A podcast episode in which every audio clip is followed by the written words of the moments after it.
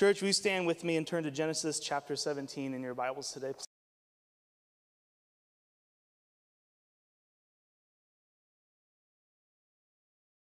We're going to read verses 1 through 5 and then 15 and 16. When Abraham was 99 years old, the Lord appeared to him and said, I am El Shaddai, God Almighty. Serve me faithfully, live a blameless life, and I will make a covenant with you by which I will guarantee to give you countless descendants. At this, Abraham fell face down on the ground. Then God said to him, this is my covenant with you. I will make you the father of a multitude of nations. What's more, I'm changing your name. I will no longer, you, it will no longer be Abraham. Instead, you will be called Abra, Abram. I'm sorry, sorry. It will no longer be Abram. Instead, you will be called Abraham, for you will be the father of many nations. And skipping down to verse 15, then God said to Abraham, Regarding Sarai, your wife, her name will no longer be Sarai. From now on, her name will be Sarah. I will bless her and give you a son from her. Yes, I will bless her richly, and she will become the mother of many nations. Kings of nations will be among her descendants. Father God, I know that you have a good word that you want to impart to us today, Father. Lord, I pray that our hearts would be open right now to receive from your Spirit, Father. That our ears, anything that's blocking them, would just disappear, Father God. I pray anything that's hindering, God, this message to come into our hearts and into our lives today, God, would be removed. In Jesus' mighty name, amen. Amen. Church, you can take a seat. Good morning, Church on the Rock. It's good to be with you today. Okay. Well, that's at least one sided. I, I don't know. It's really good to be with you today. Hey, we're a responsive church. Let's go. I want to tell you a quick little story in, uh, when I was 15 years old, I've got, I received my one and only nickname. When I was 15, I went to Miracle Mountain Ranch for the first time. I've told you stories of Miracle Mountain Ranch before. This is the place that I spent four weeks my first year going just volunteering as a farmhand. It's the place where we picked rocks out of a field, threw bales of hay, dug holes, filled holes. Like it was just a place for young kids to go work and just have fun, though. And so it was a place of fun. It's places where we could get lost going hiking and bouldering. It was a place where we'd sneak out at night and go and camp under the stars in the fields. It's the place where Joel and uh, Gaby Baby, we, he would, they would sell like auction huge, pointy, dangerous knives behind the bathroom stalls, okay? Like it's the place where we could go buy big knives for candy. Okay, that's the kind of fun we're having. And it's also the place where you can sneak 10 or 15 lizards into your bunkmate's pillowcase. It was that kind of place. So I, I don't know if you knew this, but I've always been kind of just a loud person. I've just always just kind of been loud and uh, often people will call me crazy, just kind of in your face and just blah, blah. And so it's not really, it's just kind of tapered a little bit over the years. So me 20 ish years ago or whatever was even crazier than I am today. And so, very quickly, one of my roommates gave me the name Fucha. It's the one and only nickname I've ever had. And very, very quickly, that name caught fire, and everybody started knowing me as Fucha. And very, very quickly, like Master Disguise says, I became another person. Okay, Josh was gone, and the only person that was left was Fucha. Even top staff was calling me Fucha. And I didn't realize till later that that stood for full child, and that's what they were calling me. By that time, though, it was stuck and it was in place, and I was known from that day on at that place as Fucha. You know, even now, if I was to be called that name, because nobody knew me in my real life. Nobody back home, none of my friends from home, none of my family. It was a camp specific thing. But if you called me Fucha right now, all the labels I have right now, pastor or father or husband or adult, all those things get stripped away, and I go immediately back to being a 15 year old at a camp, just trying to have fun and enjoy my friends. What is the power in a name? What is the power in a name? What's in a name? That's really what we're studying today in our text and looking over at this name exchange that happens to Abram, now Abraham, today. You know, we all know the saying, the sticks and stones may break my bones, but words will never.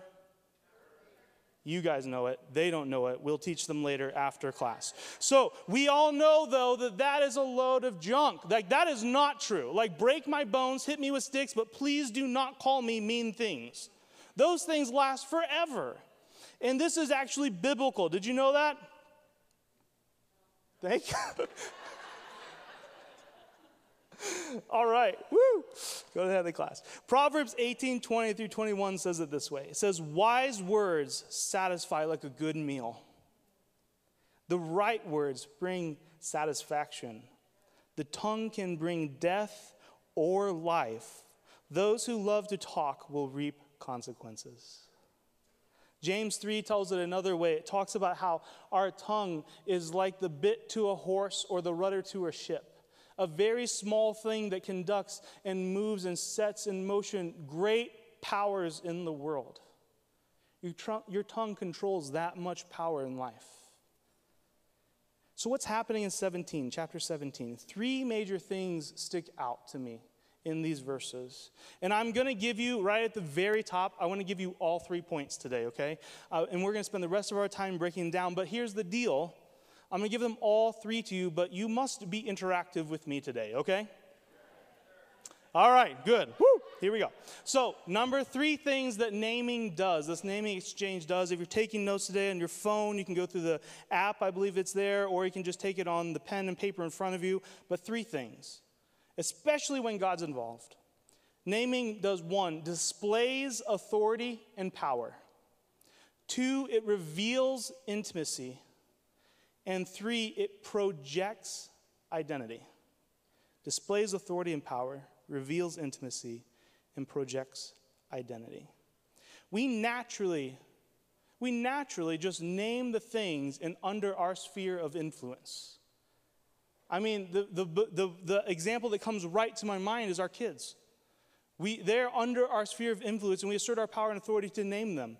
But even our kids do that too right? From the time they can talk, they start naming things under their sphere of influence. My kid, Noble, when he was maybe two and a half or three years old, pretty quick to when he just started talking, his stuffed animals, he has two specifically that have still kept their names to this day. The first is Monkey Bar, and the other one is Store Truck. He named his dog Store Truck, and that was under his sphere of influence, and that's what he named it, and that's what it still is today his dog Store Truck. But this actually goes back to the very beginning of man. So we're going to turn just a few chapters back in Genesis, and I want you to turn all the way to chapter 2. I feel like I'm talking so fast. I'm going to take a deep breath. We're going to keep going. oh, I have half a pot of coffee today, Julie. It was, was a little tired this morning but I'm not now. Genesis chapter 2, and we're going to looking at verses 19 through 20. So the Lord God formed man from the ground and all the wild animals and oh sorry sorry I'm going to do this again. So the Lord God formed from the ground all the wild animals and all the birds of the sky and he brought them to man to see what he would call them. The man chose a name for each one. He gave names to all the livestock, all the birds of the sky and all the wild animals, but still there was no helper just right for him.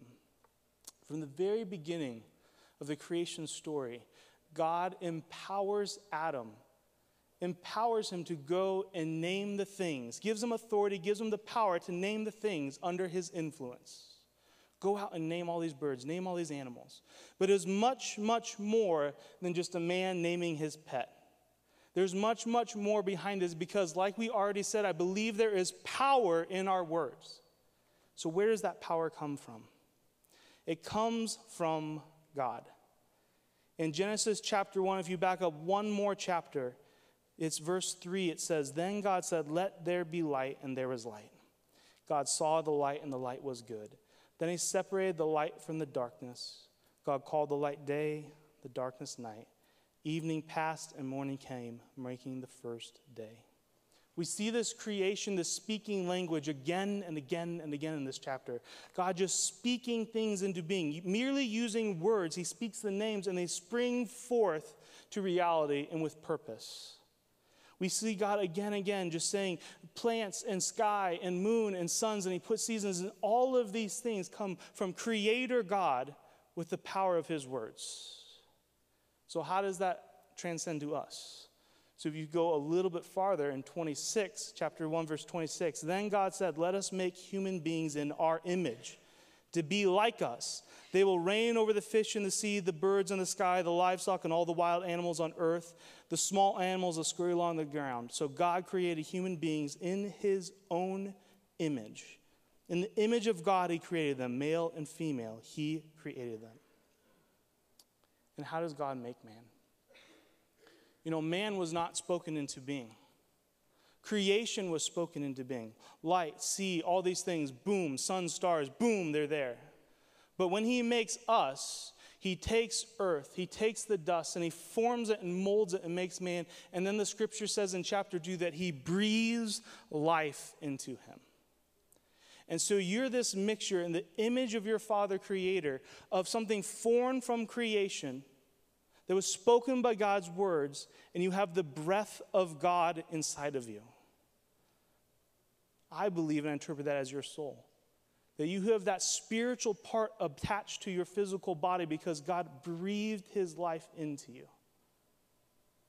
And not only that, you were made in his image to be a reflection or to be the likeness of God. You know that thing when you see two kids and you say, Oh, you guys are sisters. I can tell which parent you look like because you were created in that person's image. You inherited their attributes and their features.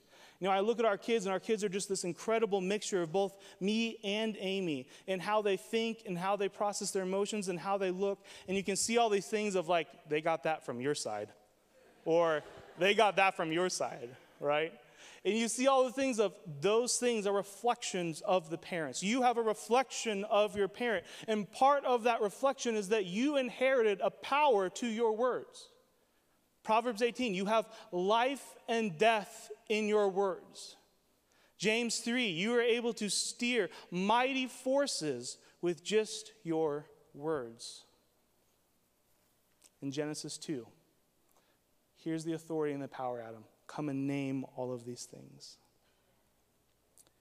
So we see God using his authority as creator God in Abraham's life to come and say, Abraham, I am your father, and I get to speak into your life. No longer is your name Abram, it's now Abraham, father of multitudes. And he gives Abraham a new name to set his life on a different trajectory. Your naming displays the power and the authority of the person naming, but it also reveals the intimacy between those people. You know, Abraham had been following God intentionally for over 24 years. When we meet Abraham in Genesis 12, he's got stuck in Haran. I don't remember if you remember that, but he got stuck in Haran. And it says that Abraham was 75 years old when he spoke to God or God spoke to him.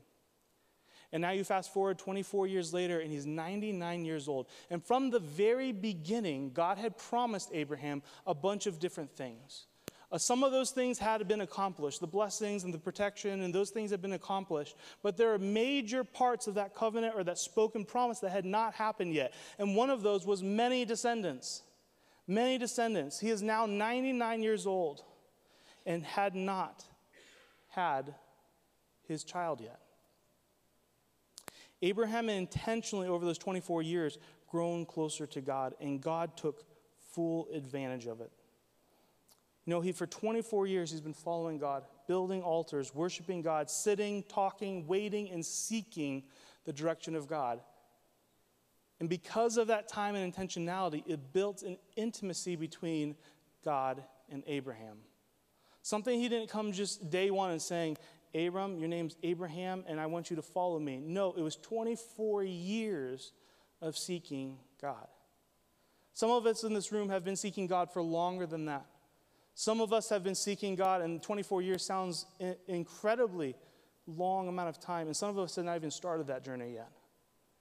But know that with that time and the intentionality, your intimacy with the Father grows. You know, in the Bible, we see people that experience God, and when they experience Him, more parts of God are revealed to them. It's a story that we skipped over this time because we're really focusing on Abraham, but a few chapters ago, there's a, there's a servant named Hagar. And she is so mistreated and has such a hurtful experience that she runs away from Abraham, from Sarah, and that she is lost in the wilderness, about to die. And God shows up and she gives God this name I will now call you the God that sees me. Not my master's God, not Sarah's God, not Abram's God, but my God, the God that sees me through circumstance, through experience, and through time and through intentionality, the intimacy between a person and their God can grow. Maybe you're sitting here today and saying, How do I know that a God is real? How do you hear that voice? I hear people all the time say, God, speak to me, or something like that. How do that? Because it's intentionality, situations. And through those experiences, your relationship with the Father, and the Son, and the Holy Spirit grows. And with that growing relationship comes a deeper level of intimacy. You know, when relationships ramp up in intimacy, that's when the nicknames come out. That's when new names come out, like Dreamboat, Honey, Baby, Lover, Fucha.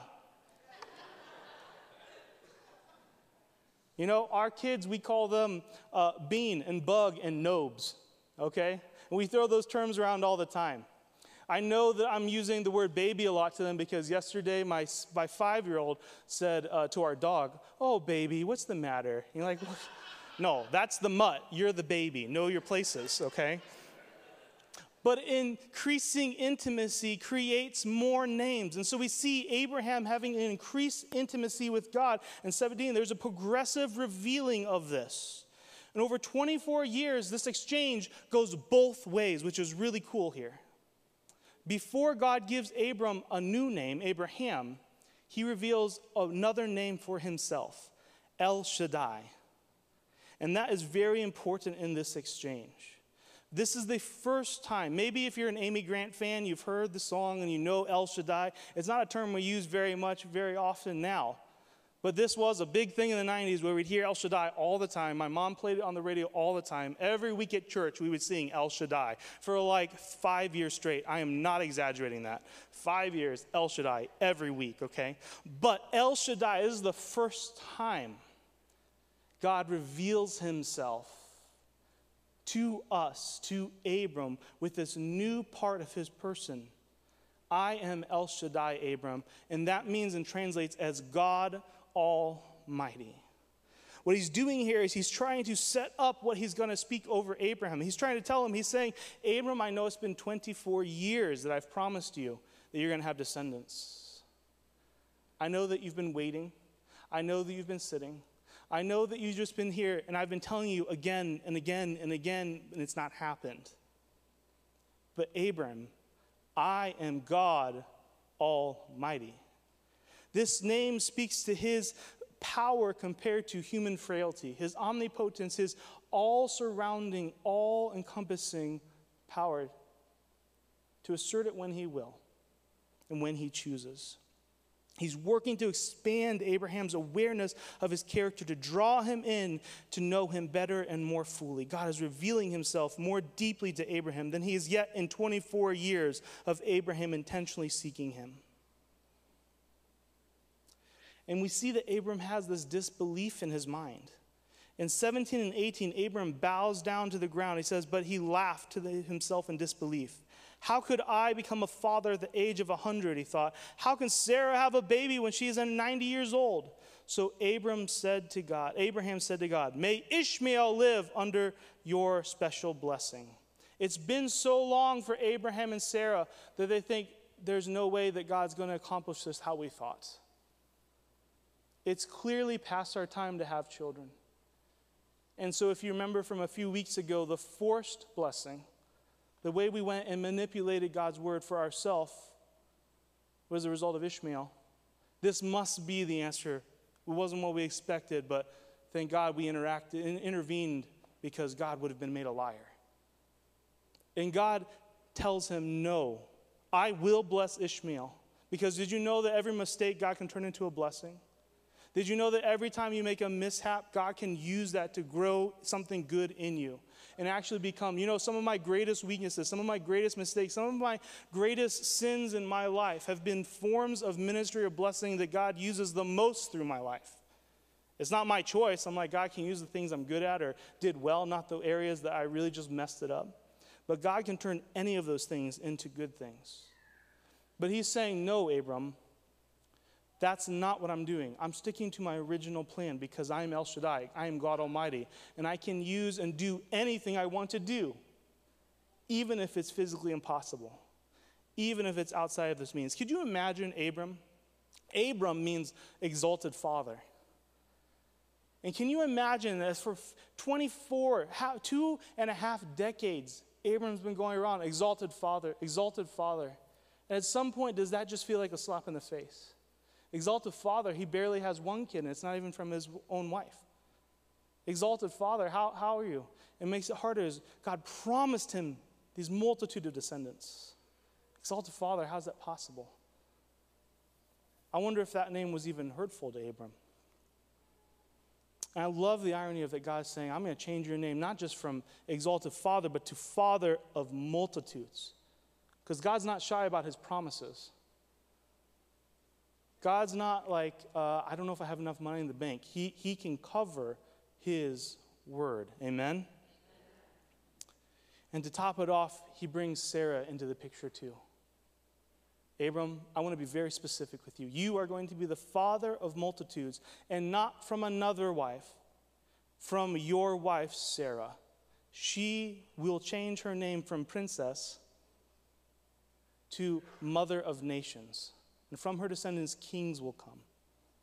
And God brings Sarah into the picture as well to take an impossible situation and use it for His glory. So many times, God waits till the situation is impossible because He knows how we're geared up. He knows that we like to think of all the logical explanations. He knows that we like to take any moment that we can for our own glory, our own pride. It sneaks in there. And so many times in the Bible, God picks the weakest, the smallest, the least likely to accomplish his will and says, I will work through you so that there can be no doubt that I am God. El Shaddai, Almighty God. Abraham, I am God. One pastor says it this way No, no, okay. No, God, he can't, he's not going to make a rock so heavy he can't lift it. He won't heat a burrito in the microwave so hot he can't eat it. But if he wants to use a crusty old man and a woman well past menopause to have a baby, he can, and he did. I was expecting more, uh, you know, feedback from you at that moment because I was getting excited about it and my voice was going higher.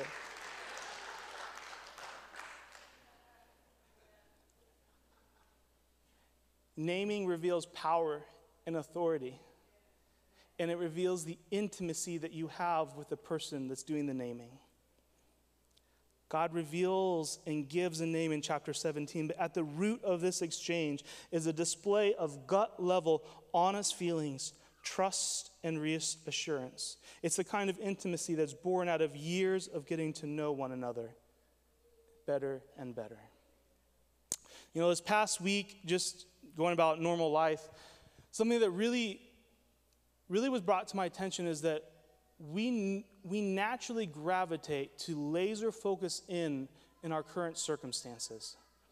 It's so easy to think about our days right now that they're not just today, it's forever. That what's happening right now doesn't have an end period. The season isn't seasonal, it just feels forever.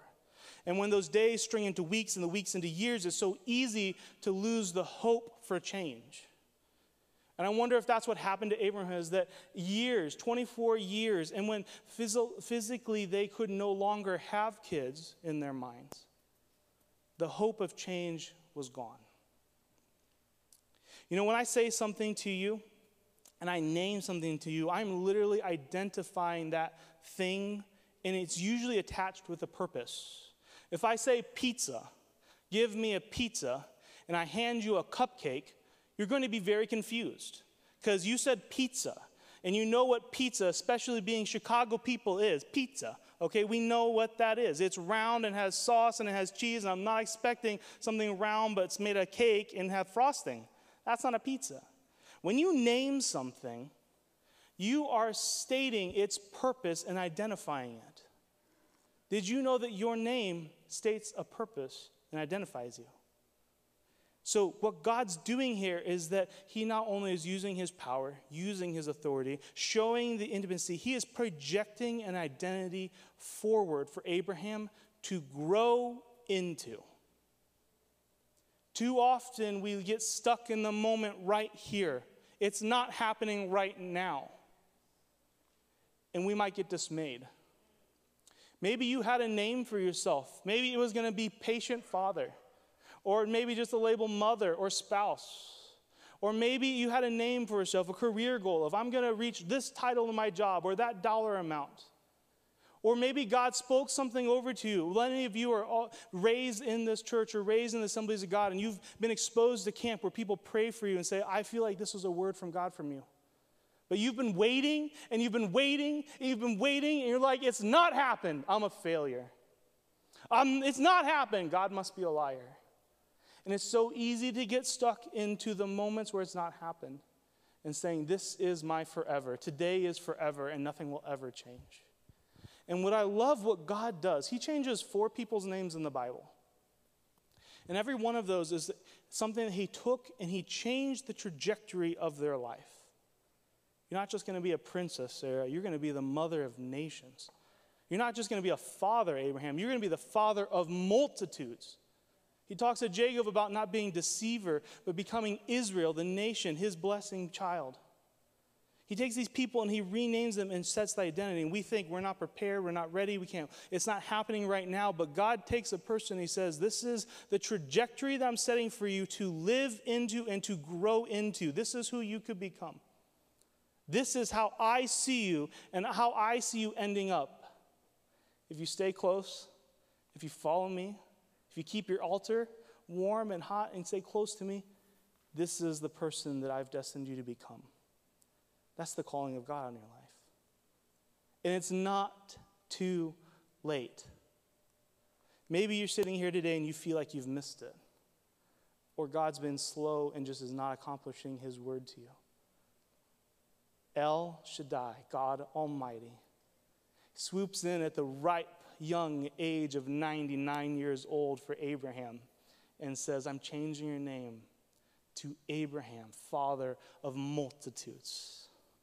He's giving him and naming him and setting identity that he can map out and say, This is the trajectory I've set for you. You could walk into this. I love what God's doing here for Abraham. I love that he's reminding Abraham, you know, the power in a name, you speak it, people call you it, it's a reminder every time you hear it of the calling over your life. Father of multitudes, come here. What's your name? My name's Father of multitudes. Hi, my name's this. My name's Mother of nations. Can you imagine the feeling of Abraham? God, it's been 24 years. Where are you? Why haven't you shown up? Father of multitudes. I'm El Shaddai. I'm God Almighty. Mother of nations. Don't scoff. Don't disbelieve. I'm God Almighty. And it's just this direct reminder to them day in and day out of the name that God placed over them and the trajectory that He put over their lives. You know, just really quick side note maybe you've never had somebody, maybe you've never gotten that word, like a prophetic word spoken over you, prayed over you. I encourage you to come out Tuesday nights. This Tuesday night, we have Pastor Norma and her team, and last Tuesday, where our congregation got to practice speaking out prophetic words. It is powerful and it's encouraging. I encourage you, if you've never done that, come Tuesday, come to the prayer, come to the altar call. Trust, ask somebody that you know that's on the prayer team or somebody you trust, would you pray for me? Would you see if God has something encouraging to share with you, maybe through you to me? That's just a side note. Your name sets a course for you to identify with, to grow into, and your name is not stagnant. It can change. God changes people's names. Maybe you've been living a name that's been true for you, but it's not the name that God intended for you. It can change today. Maybe you've been living into a lie that was spoken over to you, a lie that you grabbed to because your days just are not turning out how you wanted them to. But it can change. Abram to Abraham, Sarai to Sarah. Names display the power and authority of one in charge. They reveal the intimacy of the ones in, uh, together, and they project identity over that person. But, church, I want to issue a warning to you. In John chapter 10, says this 1 through 5. It says, I tell you the truth. Anyone who sneaks over the wall of a sheepfold rather than going through the gate must surely be a thief and a robber. But the one who enters through the gate is the shepherd of the sheep. The gatekeeper opens the gate for him, and the sheep recognize his voice and come to him. He calls his own sheep by name and leads them out. After he follow him because they know his voice. They won't follow a stranger. They will run from him because they don't know his voice. Be careful of the voices you are listening to. I'm in a stage of life right now that when we get together with my wife's side of the family, there's eight grandkids right now, almost nine. Six of them are, un- seven of them are under the age of six. And so we're at this place in life where the kids can disappear and play for hours, but there's also a place of life where there's a lot of crying still. Like this one punched me, or this one won't let me play, this one won't let me be a dog, whatever the circumstance, there's lots of crying. And you know what we do as parents, us six parents? We hear a crying somewhere, basement or room or whatever, and we all stop and we go, That's my kid. Or we go, That's not my kid. And we either get up and go do something about it, or we lean back and we're just like, It's your kid. I don't know. You, you figure it out. It's, it's his arm. I don't care.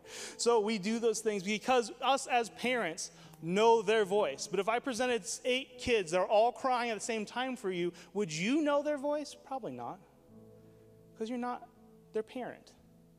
I know my kid's voice. And when I say, hey, time to go, they know who's speaking because they know my voice.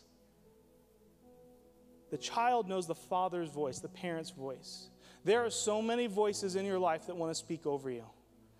People, we've all been given power in our words, but not all of us steward that power well. And maybe you've picked up a label along the way of life that was not supposed to be spoken over you, but you listened to that voice and you took it on. And that person is actually abuse instead of love. Those labels can look like failure or stupid or fat or skinny or ugly, not going to accomplish anything, worthless, never going to amount to anything, the black sheep of the family. Those names can be any negative thing that you hold on to. But that's not the name that God gave you. Who's your father? Who's the shepherd? Are you spending time intentionally knowing his voice so that when God speaks over you, you say, That's the Father. That's the name I'm supposed to live into, even if it's not happening right now. Father of multitude, I only have one half kid. But God was speaking over his life and setting a trajectory for him to grow and live into. And so there's a couple ways you can respond to the message today, I, th- I, think. God, I'm sure, has many other ways, but here's a couple ways as I was praying and thinking about it that you might respond today today's message. The band's going to come on, the lights will come off. We're going to just play one song as we close. I know we're going a little bit late today, but I believe that this was worth the time today. Is I think that maybe you could pray for, maybe you need a name change today. Maybe you've been living a lie or a name spoken over you that's not the name that's for you, that God intended for you. Maybe you need a reminder of who God is, El Shaddai God. Maybe you need a reminder of who He is and working in you, and you can pray, God, who are you? Would you tell me? And maybe you need to break off some things that were spoken over you, things that don't line up with who God is, or maybe you just need a, a new trajectory set. I've been living this person for so long, uh, but what's my next 10 or 20 or 30 or the rest of my life years look like? Who's the person you're setting me up to become and live into? So, as the band prays, I would encourage you with these to make it very simple these three different prayers God, who do you say you are? God, who do you say I am? And then simply wait and listen. What is He reminding you of today? I'm going to pray over you. There's prayer team members here, and there's a prayer team member, Pastor Joe's in the back. Or you can come and grab me in the front row, but I'm going to pray over you. The band will play, and then we will dismiss. But I believe that God wants to speak to you in this moment. So, Father God, we just praise you today. Thank you, God, that you are the one with the authority and the power to speak names over our lives, God. That you are the one, God. You are the only one that has the right to set the identity and to project the, the path for us, Father God. I pray right now that those lies, God, will come to the forefront of our mind. Things we were believing that we didn't even know that we were speaking over our lives, God. I pray those things will come right to the top, God, and that you would break them off in the name of the Holy Spirit, Father. In the name of Jesus, would you speak over us, Father? And Lord, I pray for bravery and courage from our people today. I pray for a people, God, that if those things are coming up, if an action step is needed to come forward for prayer or to pray in the seat or to come find somebody after service, God, you would give us the boldness to do that. All honor and glory to you. In Jesus' mighty name, amen.